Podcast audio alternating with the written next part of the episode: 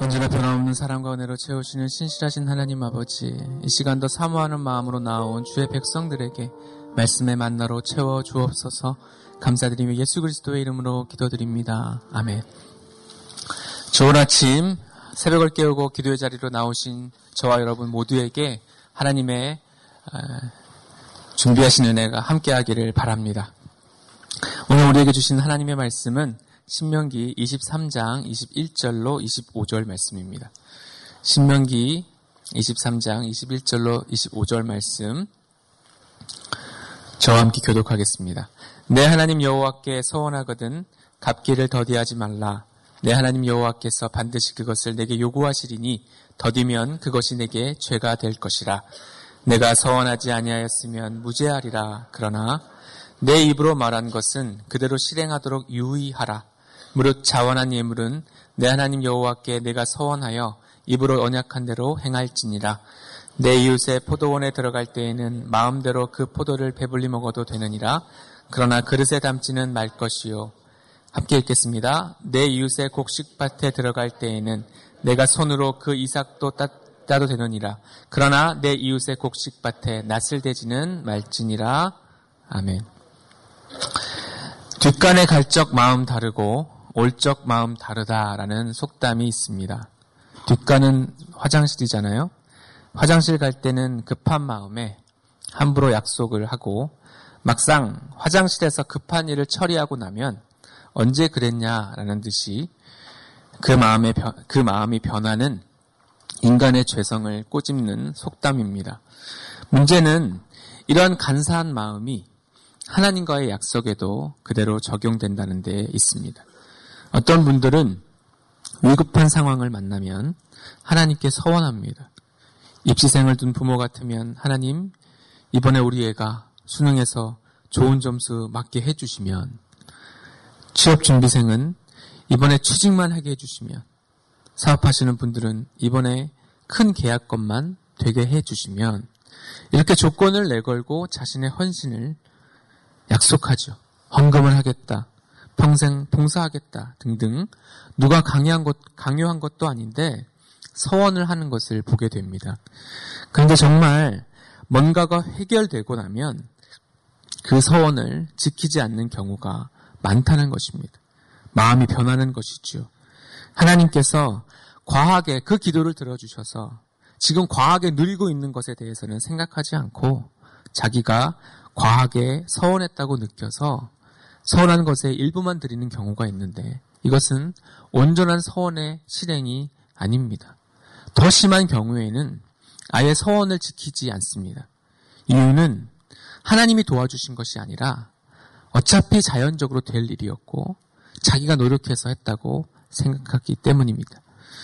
특별히 성경에서 처음으로 서원하는 사람이 야곱인데 형 에서를 피해서 도망할 때 야곱이 서원을 했습니다. 만일 하나님께서 나를 지켜주시고 떡과 옷을 주시며 평안히 본가로 돌아오게만 해주시면 여호와를 나의 하나님으로 섬기고 베델을 하나님의 집으로 삼고 11조를 드리겠습니다. 이런 서원을 했습니다. 20년이 지나서 야곱은 엄청난 축복을 받고 본가로 금의 환영했지만 야곱은 자신의 서원을 지키지 못했습니다.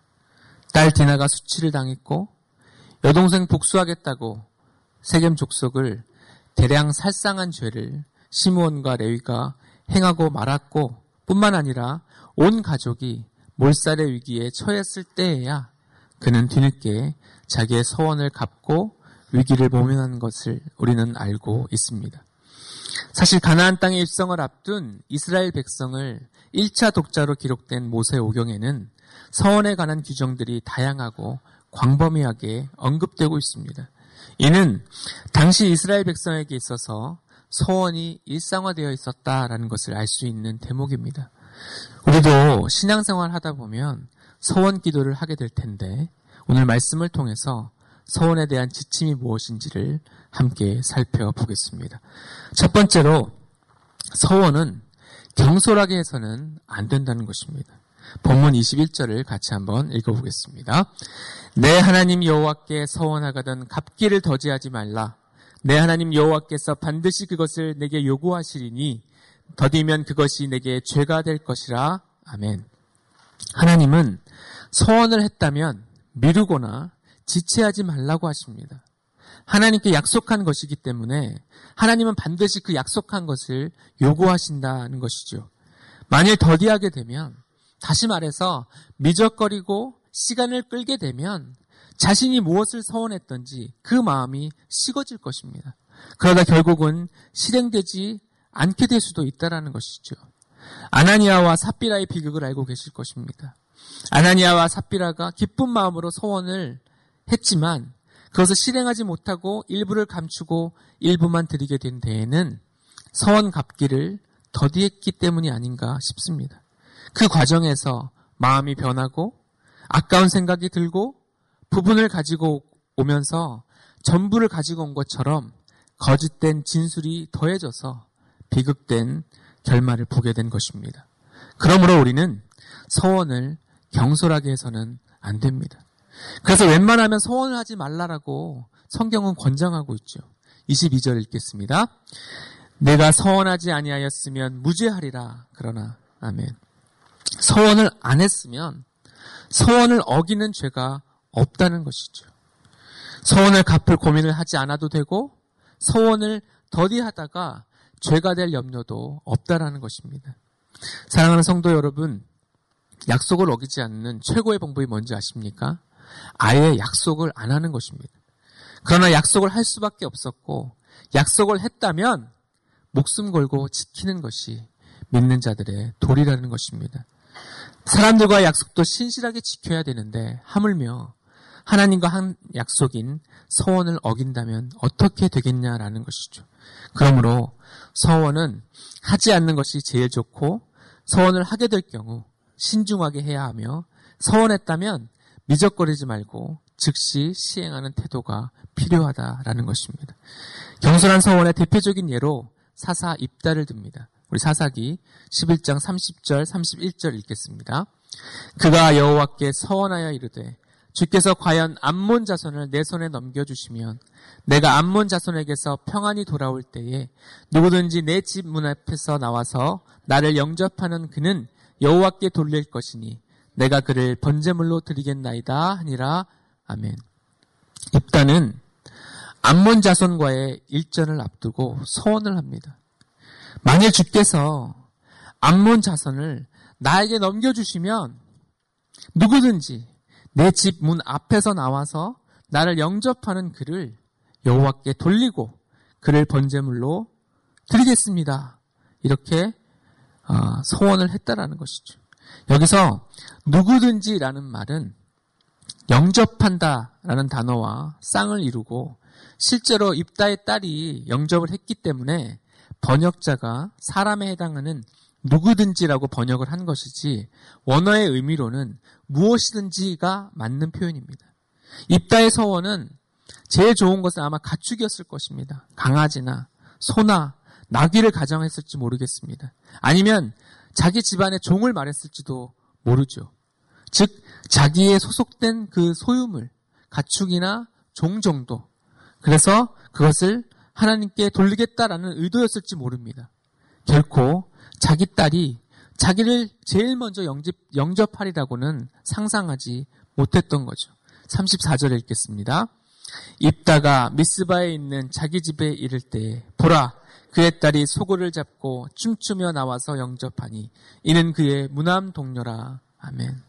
보통 때 같으면 딸의 축하에 대해서 감격했어야 했지만 그때 입다의 반응은 참담했죠. 35절 읽겠습니다. 입다가 이를 보고 자기 옷을 찢으며 이르되 어찌할꼬 내 딸이여 너는 나를 참담하게 하는 자요 너는 나를 괴롭게 하는 자 중에 하나로다. 내가 여호와를 향하여 입을 열었으니 능히 돌이키지 못하리로다 하니 아멘. 자기 옷을 찢는 행위는 극도의 슬픔과 비통함을 표현하는 것입니다. 어찌하면 좋은가? 내 딸이야 너는 나를 참담하게 한다. 너는 나를 괴롭게 한다. 내가 여호와께 향하여서 입을 열었으니 내가 서원한 것을 어찌 안 갚을 수 있겠는가? 그래서 결국 그는 서원대로 딸을 번제로 드렸다라는 것이죠. 이 대목은 난의 구절 중에 하나라서 진짜로 번제로 드렸다라는 주장도 있고 평생 수절하며 성전 봉사자로 드렸다는 주장이 있는데 전체 문맥을 맞게 해석하려면 딸을 번제로 드린 것으로 해석하는 것이 더 자연스럽다고 생각합니다. 여기서 우리는 왜 입다가 이런 경솔한 소원을 했겠는가를 생각해 봐야 됩니다. 아마도 전쟁 나가기 전에 그에게 불안함이 있었기 때문입니다. 확실히 암몬 자손과의 전쟁에서 승리할 걸 알았다면 그는 이런 서원을 하지 않았을 것입니다. 질 것 같고 이길 자신이 없으니까 무리한 것을 내걸었다라는 것입니다.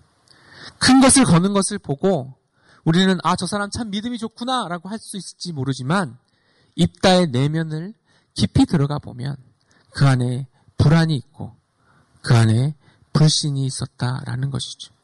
확실히 이길 수 없을 것 같으니까 무리한 소원을 한 것입니다. 그리고 그 소원의 파급 효과를 생각하지 못한 것입니다. 경솔한 소원으로 딸이 죽어야 했던 입다의 비극을 우리는 잊지 말아야 합니다.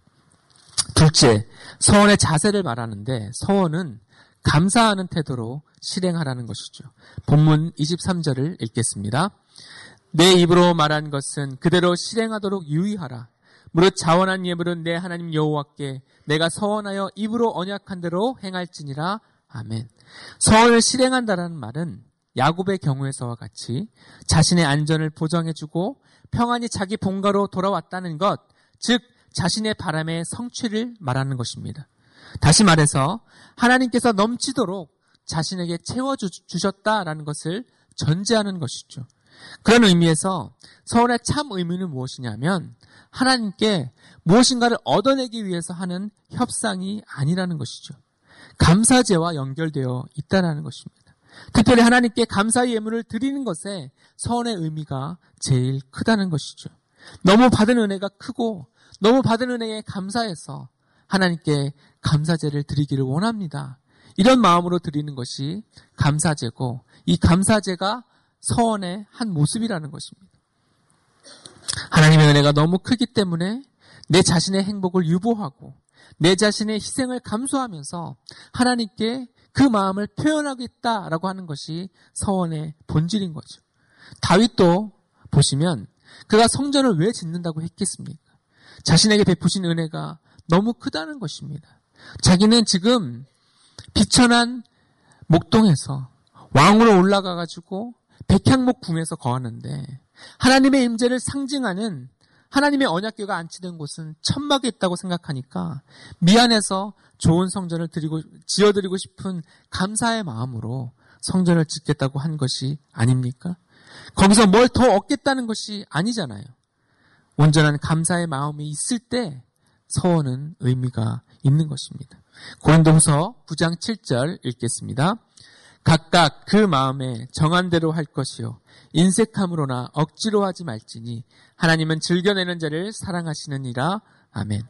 하나님께서는 인색하고 억지로 내는 헌물을 받지 않으십니다. 즐거운 마음으로 감사한 마음으로 헌신하기를 기뻐하신다라는 것입니다. 신실하게 약속을 지키신 하나님께 받은 은혜에 감사해서 내가 스스로 약속한 헌신을 드리는 것은 마땅한 것이죠. 서운한 그대로 실행하도록 유의해야 합니다.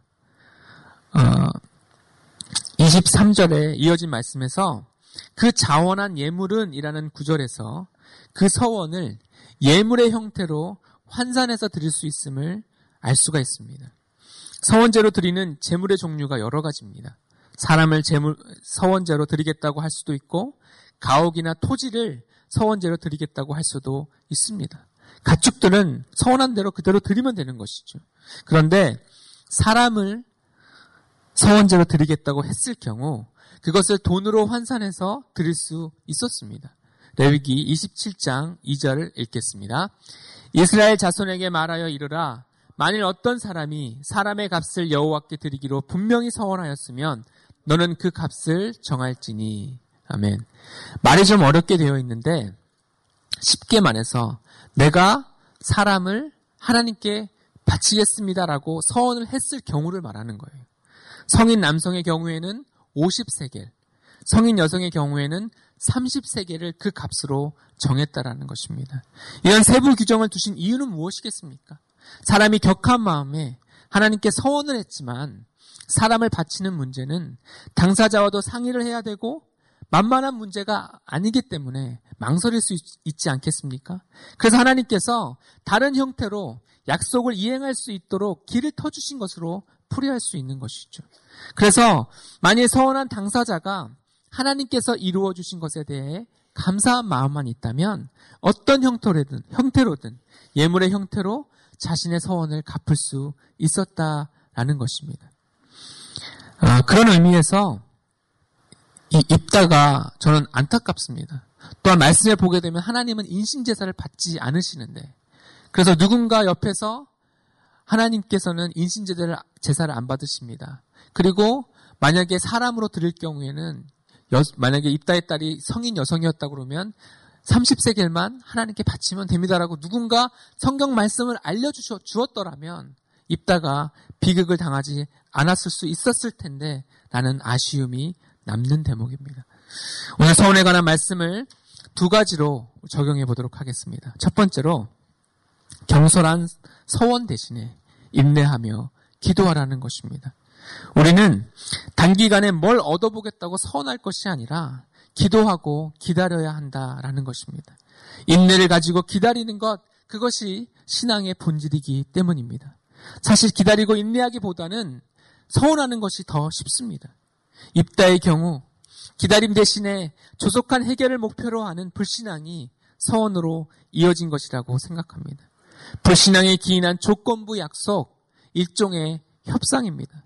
입다가 자신의 통치자로서의 권리를 보장받기 위해서 이스라엘 장로들과 정치적 협상을 한 경우도 볼 수 있고 또 암몬 족속의 왕과 협상을 시도하는 것도 것에서 볼 수 있던 것처럼 이런 습관을 하나님께도 이 입다가 적용한 것이 아닌가 하는 것이죠. 하나님 내가 이렇게 할 테니까 하나님 이렇게 해주십시오. 이런 식의 서원은 여러분 옳지 않다라는 것입니다. 불신앙에서 근거한 서원은 지키기도 어렵고 낭패에 빠질 수도 있다라는 것입니다. 그런데도 우리는 믿음이 없을 때는 자꾸만 서원하고 싶어지는 것이죠. 믿음이 없을 때는 견디고 기다리는 것이 싫기 때문입니다.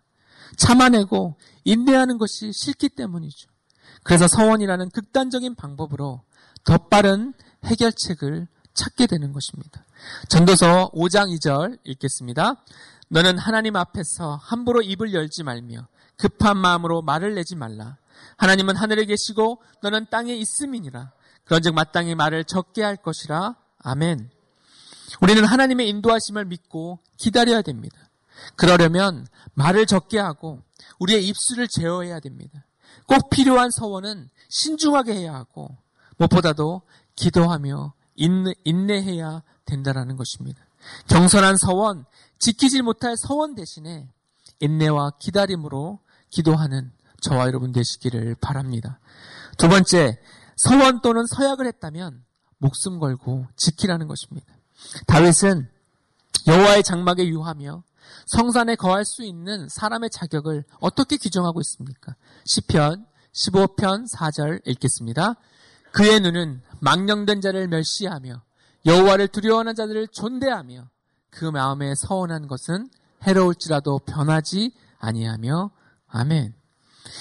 자기가 서운한 것 그것이 해롭다라고 느꼈을 때조차도 그것을 변하지 않고 지킨다는 점에서 사사 입다의 메시지가 있다라는 거예요. 입다는 경솔한 서원을 하였지만 믿음의 사람으로 평가를 받습니다. 히브리서 11장 32절 읽겠습니다. 내가 무슨 말을 더 하리요? 기드온, 바락, 삼손, 입다, 다윗 및 사무엘과 선지자들의 일을 말하려면 내게 시간이 부족하리로다. 아멘. 기드온, 바락, 삼손, 다윗과 사무엘급으로 입다를 평가하고 있습니다. 왜 그렇겠습니까? 사사 시대에는 이스라엘 백성들이 하나님과의 언약을 너무나도 쉽게 깨뜨리고 살았습니다. 그런 이스라엘 백성들에게 하나님은 입다의 극단적인 서원의 이야기를 통해서 하나님과의 언약을 신실하게 지킬 것을 역설하고 있는 것이죠. 입다가 자신의 외동딸을 서원을 지키기 위해 제물을 드리는 것처럼 하나님은 자신의 외아들 예수 그리스도를 언약의 십자가 위에서 죽이셨습니다. 이처럼 언약을 지키시는 하나님이 우리 구원의 근거가 되시는 것이죠. 이것이 기독교입니다. 기독교인이라면 하나님께서 먼저 보여주신 철저한 약속의 이행의 본을 따라 서원과 서약을 목숨 걸고 지켜야 하는 것입니다. 그럼에도 불구하고 신앙인들 중에 서약을 깨뜨리는 것을 봅니다. 결혼 예배에서 하나님 앞에서 했던 서약, 세례받을 때 주님의 신실한 종이 되고자 했던 서약, 임직식 때 몸된 교회를 지키겠다고 선서하며 헌신했던 서약이 깨뜨려지는 모습을 보면 너무나 안타깝습니다. 하나님 앞에 한 서약도 이렇게 깨뜨리는데 사람들과 한 언약을 신중하게 지키는 사람이 얼마나 많이 있겠냐라는 것이죠. 우리 믿는 자, 우리 믿는 사람들은 믿는 자로서 세상에 소금과 빛이 되어야 되는데 세상 사람들처럼 서약을 파괴하며 산다면 신앙의 모습, 신앙인의 모습이 아닐 것입니다. 말씀의 결론을 맺겠습니다. 하나님과의 한 약속을 서원이라고 합니다. 누가 시키지도 않았는데 본인이 본인의 입으로 한 것이 서원입니다. 그래도 거듭 성경에서는 경솔한 서원을 하지 말라고 권고하고 있습니다. 우리는 서원을 통해서 하나님과 협상하는 사람들이 아닙니다. 서원은 감사한 마음으로, 기쁜 마음으로 실행해야 됩니다. 제일 좋은 것은 경솔한 서원, 불안을 떨치고자 하는 서원 대신에 인내하고 기다리는 것입니다. 그리고 기도하는 것입니다. 말을 많이 하면 올무에 빠지게 되어 있습니다. 하나님께 한 서양을, 서약을 이행하지 않았던 야곱이 겪은 곤란을 기억하십시오. 반면에 해로울지라도 잘못된 서원이었지만 그대로 지켜낸 입다가 주는 교훈을 우리는 잊지 말아야 합니다. 하나님은 예수 그리스도를 십자가에 죽게 하심으로써 신실하게 언약을 지키셨습니다. 하나님의 자녀로서 목숨 걸고 서원과 서역을 지키는 저와 여러분 되시기를 바랍니다. 신의를 지키고 약속을 지키는 하나님 자녀로서의 품격의 향기를 바라는 저와 여러분 되시기를 바랍니다.